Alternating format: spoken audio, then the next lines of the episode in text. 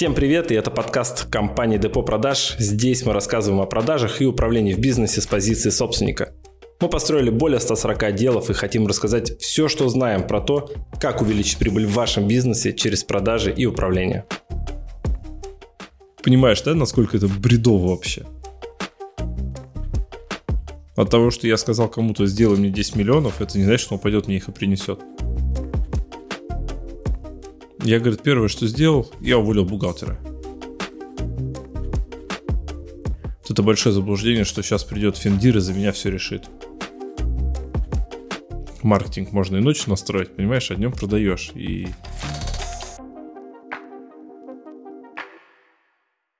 В чем э, функции собственника главные? И стоит ли вот эти функции, о которых мы сейчас будем говорить, применять э, тем, которые маленькие? То есть им же, ну, по сути, и правда, им же нужно хотя бы денег какие-то первые заработать, чтобы себя чувствовать нормально. Слушай, ну, я бы для малого бизнеса, вот микро-малый, я бы, наверное, не делил э, так, что есть что-то, что я должен делать, что не должен. Ты делаешь все, чтобы у тебя были деньги. И чтобы этих денег становилось больше. Надо звонить клиенту, звонишь клиенту. Надо, не знаю, ну, я даже полы по всему. Я не знаю, у нас были случаи, когда мы сидели до трех часов ночи в офисе, заказывали пиццу, потому что проголодались. Ну, мы маркетинг настраивали, например, оффер расписывали. Почему? Потому что днем-то мы продавали. Маркетинг можно и ночью настроить, понимаешь, а днем продаешь. И, ну, не было такого, что вот я это должен делать, я это не должен. Это твой бизнес. Хочешь денег заработать? Пошел, сделал. Ты же не наемный сотрудник, правильно? Чтобы говорить, а я это хочу, а это не хочу. А это я должен, не должен, а это в трудовой у меня не прописано, я не знаю, еще что-нибудь, какую-нибудь ерунду. Ты просто делаешь все, что нужно для того, чтобы твоя компания росла. Ну, то есть до определенного уровня как бы у тебя функции все вообще. Ну, в этом плане Тинькофф, по-моему, так говорил, что...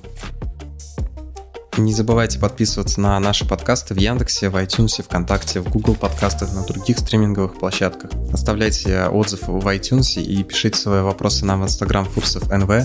Мы обязательно выбер... выбираем вопросы и вносим их в темы наших подкастов. Тинькофф, по-моему, так говорил, что собственник начинает делегировать только тогда, когда работать начинает двадцать четыре на семь. Угу. Ну, то есть ты максимально типа загружен, и только тогда ты начинаешь добирать команду, делегировать. По, ну, типа, типа на первых порах все делаешь сам. Сейчас я бы так не стал. Да, ну то есть... Ну я понимаю почему. Да, потому что я уже перешагнул давно эту черту. Но когда мы начинали бизнес, действительно мы так и работали. То есть мы просто двадцать четыре на семь выполняли все функции, мы не делили. Собственник это должен делать, не собственник. И первое наше делегирование началось с того, что мы, ну, я нанял ассистента. Это первое, я считаю, что должен сделать собственник. Ну вот он добрался до черты, когда ему пора делегировать. И а, сейчас какие функции ему оставлять, а какие функции ему делегировать? То есть где какие функции он вообще не может никак делегировать никому? Смотри, ну давай так, на два пункта это разобьем. Первое – это первые функции, которые можно делегировать. А второй пункт – это вообще задача собственника. То есть, когда ты вырастаешь как бизнес, у тебя, у собственника есть задачи, которые делегировать нельзя. Ну, я так считаю. И это мои учителя так считают, и вот у кого я учился, и опыт мой, опять же, да. Поэтому смотри, какие функции первые делегируешь? Да всякую ерунду. Документы подписать, договора заполнить, с клиентом назначить встречу, позвонить, о чем-то договориться, принять звонок, разобрать заявки. На самом деле там просто выписываешь все, что ты делаешь в течение дня, и смотришь, что в целом за тебя может сделать другой человек. Нанимаешь ассистента, и вот, ну, первая вот эта сотка, и даже вот первые триста, их можно сделать, в принципе, в большинстве бизнесов. Это я и ассистент, по факту. Не менеджер по продажам, не, ну, не, просто ассистент, который не будет м, говорить, а я вот там продавец. Почему я должен документы заполнять, да, или там, а я, наоборот, бухгалтер, почему это должен звонить? То есть ты берешь, ты берешь многофункционального человека к себе в команду, потому что ты тоже многофункциональный, и у тебя нет возможности просто платить там четырем-пяти сотрудникам сразу, просто нет физически денег на это, и это, ну, не имеет никакого смысла. А есть основные функции, которые, ну, нельзя делегировать, я так считаю. Собственники же часто говорят, особенно в начале бизнеса, что вот я сделаю бизнес, поставлю на пассив и выйду.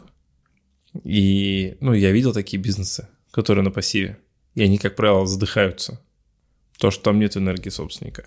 И я считаю, что есть функции, которые нельзя делегировать в бизнесе. И первая функция – это стратегия. Надо заметить, что функция творческая, но с ней надо уметь работать, надо уметь писать стратегию. Кому интересно, что такое стратегия, у нас есть это в подкастах, рекомендую послушать. Потому что только собственник определяет, куда пойдет его компания. То есть, куда она придет, каким образом она туда придет, и вообще, какое это будущее, в котором она должна оказаться, компания. Следующее – это ключевые сотрудники. Что такое ключевые сотрудники? Это топ-менеджмент. Ну, например, собственник сам нанимает исполдира, да, или гендира, или комдира. То есть тех людей, которые будут управлять его компанией. Это его ключевая, ну, задача. Поэтому собственник должен уметь нанимать. Понимаешь, да? То есть у собственника должны быть компетенции стратега, эйч ар. То есть он должен уметь нанимать, он должен уметь разбираться в людях. Если ты не разбираешься в людях, как ты их будешь набирать? Никак. Следующее – это работа с ключевыми партнерами. Есть множество бизнесов, где бизнес на партнерах завязан. Например, у тебя может быть ключевой клиент какой-то, который там, не знаю, ну, миллиарды тебе несет в оборотку. Ты же не можешь его замкнуть на сотруднике. С какой целью? Чтобы сотрудник потом только на основе этого клиента себе компанию открыл? Потому что у него есть такой большой ресурс. Или ключевой партнер, например, поставщик. А если твой сотрудник испортит с ним отношения? Не, понятно, ты можешь доверить им взаимодействие. Взял заявку, отдал заявку, я не знаю, ну там, такую мелочь. Но ты должен с ключевым партнером или клиентом минимум раз в квартал лично созваниваться. Потому что он тебе несет основную котлету денег. Следующее – это финансы. Вот это большое заблуждение, что сейчас придет финдир и за меня все решит. Да, можно взять крутого финдиректора, безусловно. Но ты должен понимать, что ты делаешь с деньгами. Как они должны работать. Потому что, ну, бизнес ты делаешь, чтобы он что-то денег приносил. Ты должен разбираться, как они работают, как, как, что такое фонды, как они распределяются, как создается система мотивации. Если ты этого не делаешь, ты не управляешь деньгами в своем бизнесе.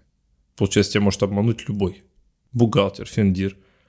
У меня была история, товарищ купил компанию, ну, небольшую, недорогую. Компания занимается тем, что создает этот, регистрирует Шенген, визы. Ну, и не только. То есть визовый центр такой небольшой, маленький. И он говорит, слушай, я пришел, а прибыльность заявленная типа тысяча пятьдесят.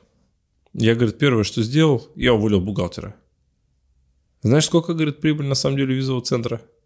двести пятьдесят. Ну, то есть бухгалтер каким-то образом часть прибыли просто забирал себе. И собственник не знал об этом. Понимаешь, да, насколько это бредово вообще? То есть собственник, она, я не знаю, что она делала в своей компании. Я просто не представляю, как, как такое вообще возможно. Там так звезды сошлись. Это же надо э, такой собственник и бухгалтер, который как бы настолько наглый, что мог себе там двести тысяч забирать. Слушай, а так звезды сходятся. Если ты не контролируешь что-то... Она притягивается, да. Конечно, кто-то это видит. О, прикольно, смотри, здесь балбес. Давай-ка его будем доить, понимаешь, и все. Без лоха жизнь плоха, как говорится. Вот она, ну, бухгалтер нашла такую женщину, девушку. Говорит, прикольно. Дай-ка там, не знаю, десять тысяч отщипну. Отщипнула, никто не видит. двадцать, mm-hmm. тридцать. Mm-hmm. Ну и потом покуда жадность позволит, понимаешь? И все. И вот, ну, дочипалось, что там ну, до двести тысяч в месяц забирала. А собственник из-за этого продал визовый центр, потому что он неприбыльный для него был. А он, оказывается, прибыльный, представляешь? И такое бывает. Единственное, что товарищу моему мало повезло, потому что потом пандемия бахнула, и визовый центр же никому не стал нужен, да. Не, но он у него сейчас работает, раскачивается потихоньку. И следующее, наверное, что я бы отметил по... По, ну, помимо финансов, это контроль постановки планов и их исполнения. Ну, контроль исполнения. Смотри, опять же, не планирование, а контроль создания этих планов и контроль их исполнения. Потому что я считаю, что если у тебя есть топ-менеджмент, ты им планы не пишешь. Ты говоришь, дружище, вот там вот наша стратегия, вот наша цель, вот крупными мазками, вот так вот так туда пойдем. Распиши мне детальный план, как ты это сделаешь. Он тебе этот план пишет, ты его утверждаешь как собственник. Когда ты его утвердил, ты потом контролируешь, он как исполняется. Ты говоришь, смотри, у нас по плану вот это уже было, должно было сделано быть. Ты сделал? Да, сделал, да, не сделал. То есть все, ты контролишь. Чисто функция контроля. Но это условно, ты в стратегии там написал прибыль такую-то и говоришь, вот распишите мне, как вы до этой прибыли там доведете отдел продаж. Ну, условно там или отдел маркетинга. Ну, не обязательно ты говоришь, что мне вот такие цифры нужны, такие конверсии нужны. Ты говоришь, за счет этих офферов пойдем, вот это надо упаковать, вот это сделать. Ну, там ты крупная стратегия же крупными мазками к большой цели. А они тебе уже список задач рисуют, как они к этому пойдут, декомпозируют все вот это дело. Да, конечно. Ну, то есть твой топ-менеджмент должен понимать, как он придет к цели. Почему? Ну, как, как он, на чем к ней придет? Ну, обычно же ставят собственники цель и говорят, вот как бы план, вот давайте реализовывайте. Ну...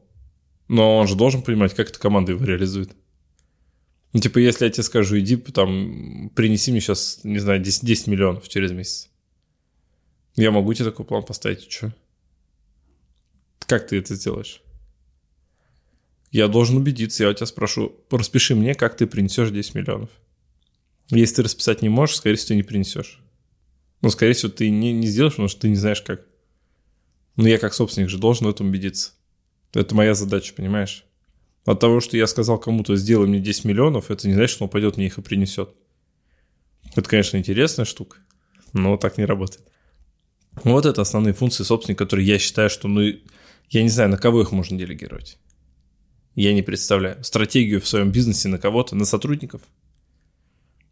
Чтобы твой бизнес был не твоим отражением, а отражением твоих сотрудников. Но они скажут, давайте работать мало, получать много. Нет, я тебе по-другому скажу, они потом свой бизнес просто откроют. Получается, ценности в собственнике нет в таком случае. Если все идеи и стратегии принадлежат сотрудникам, это либо, не знаю, настолько крутой управленец эйч ар, собственник, что он за счет идей и видения будущего сотрудников развивается каким-то образом. И он очень круто там все сделал, что сотрудники не хотят работать на себя, имея такие данные. Да? Мы же не говорим сейчас про большие корпорации. И то в больших корпорациях тоже все у совета директоров эти вещи. Стратегии, куда пойдут, там, ну, там гендир и совет директоров эту функцию выполняют. У них там она разделена немножко. Поэтому, ну, не знаю, а найм ключевых сотрудников. Кто должен нанять, например, гендира, кроме собственника? Ну да, он же с ним будет общаться большую часть времени. Конечно. Ну, эйч ар доверить, ладно. эйч ар, найми мне гендира. Че, нанял? Да. Окей. Все тут справляется или как это? Ну, типа, привет, тебя наняли ко мне, че, где результат? Ну, ты же как минимум должен проверить, кого эйч ар нанял.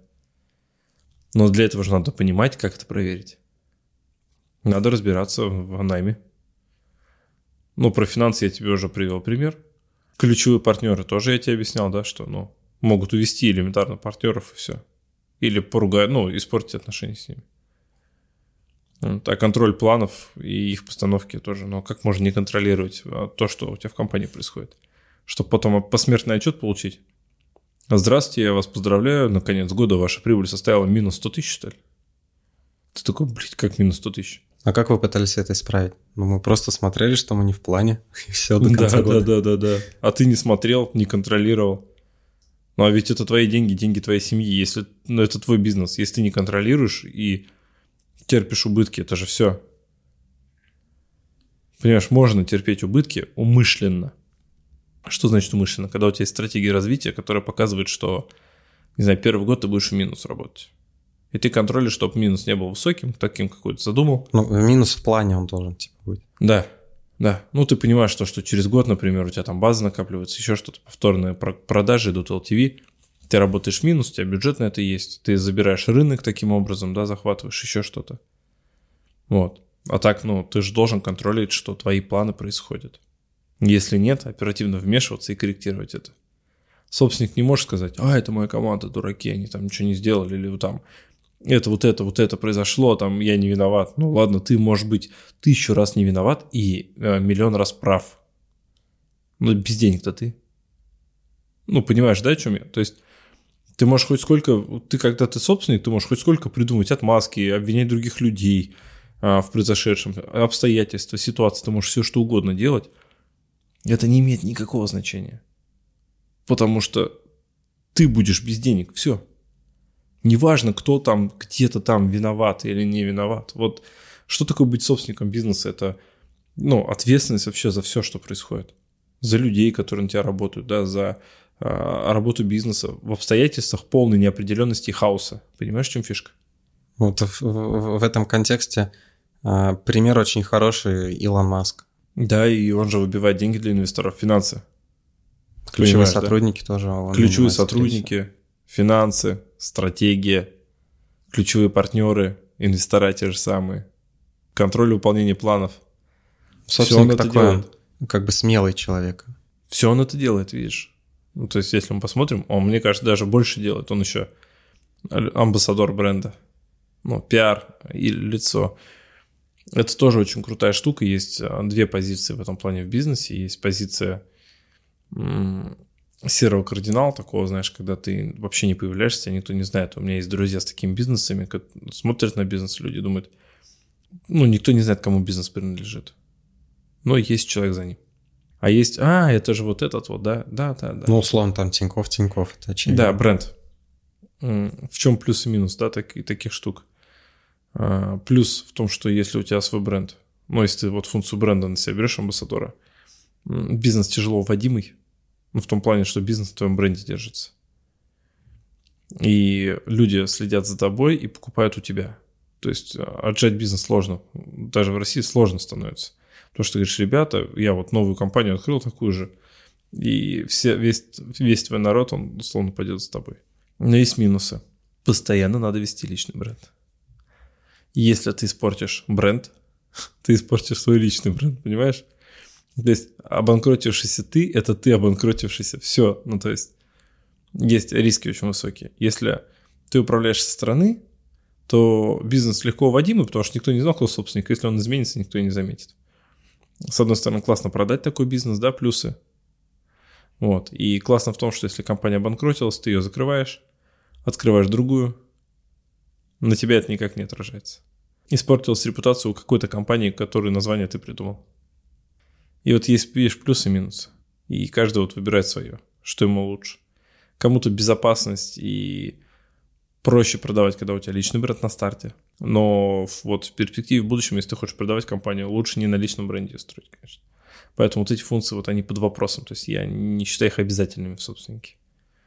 Здесь уже каждый выбирает сам, хочет он, не хочет. Ну еще раз под, подытожим, под, перечислим, какие функции. Стратегия. Угу. Найм ключевых сотрудников, работа с ключевыми партнерами, управление финансами, контроль постановки планов и контроль их исполнения. Угу. Вот это основной функционал, который меня научил мой наставник Денис Шуков. Тоже, кстати, если вот кто есть у кого возможность, кому интересно управление, рекомендую его поизучать. Вот. И я рекомендую вот эту тему изучить у него. У него прям очень подробно все расписано. И вот я все время у него учился этому, чтобы понять, как мне выйти максимально из бизнеса, чтобы все, что вот у меня происходит, оно происходило без меня по максимуму. И вот эти вот четыре, там, пять функций, на самом деле, вот без личного бренда, да, их можно закрепить за собой, уделяя, я не знаю, ну, четыре-шесть часов в неделю. Этого, в принципе, достаточно, чтобы ты вроде как бы и работаешь, и творческая такая работа тебе интересная, и в то же время ты почти не присутствуешь в бизнесе. Я считаю, что вот эти вот четыре-шесть часов в неделю – это оптимально при вот этих функциях. Не забывайте подписываться на наши подкасты в Яндексе, в iTunes, ВКонтакте, в Google подкастах, на других стриминговых площадках. Оставляйте отзывы в iTunes и пишите свои вопросы нам в Instagram Фурсов Эн Вэ. Мы обязательно выбер... выбираем вопросы и вносим их в темы наших подкастов. Всем спасибо, кто дослушал до этого момента. Всем пока. Пока-пока.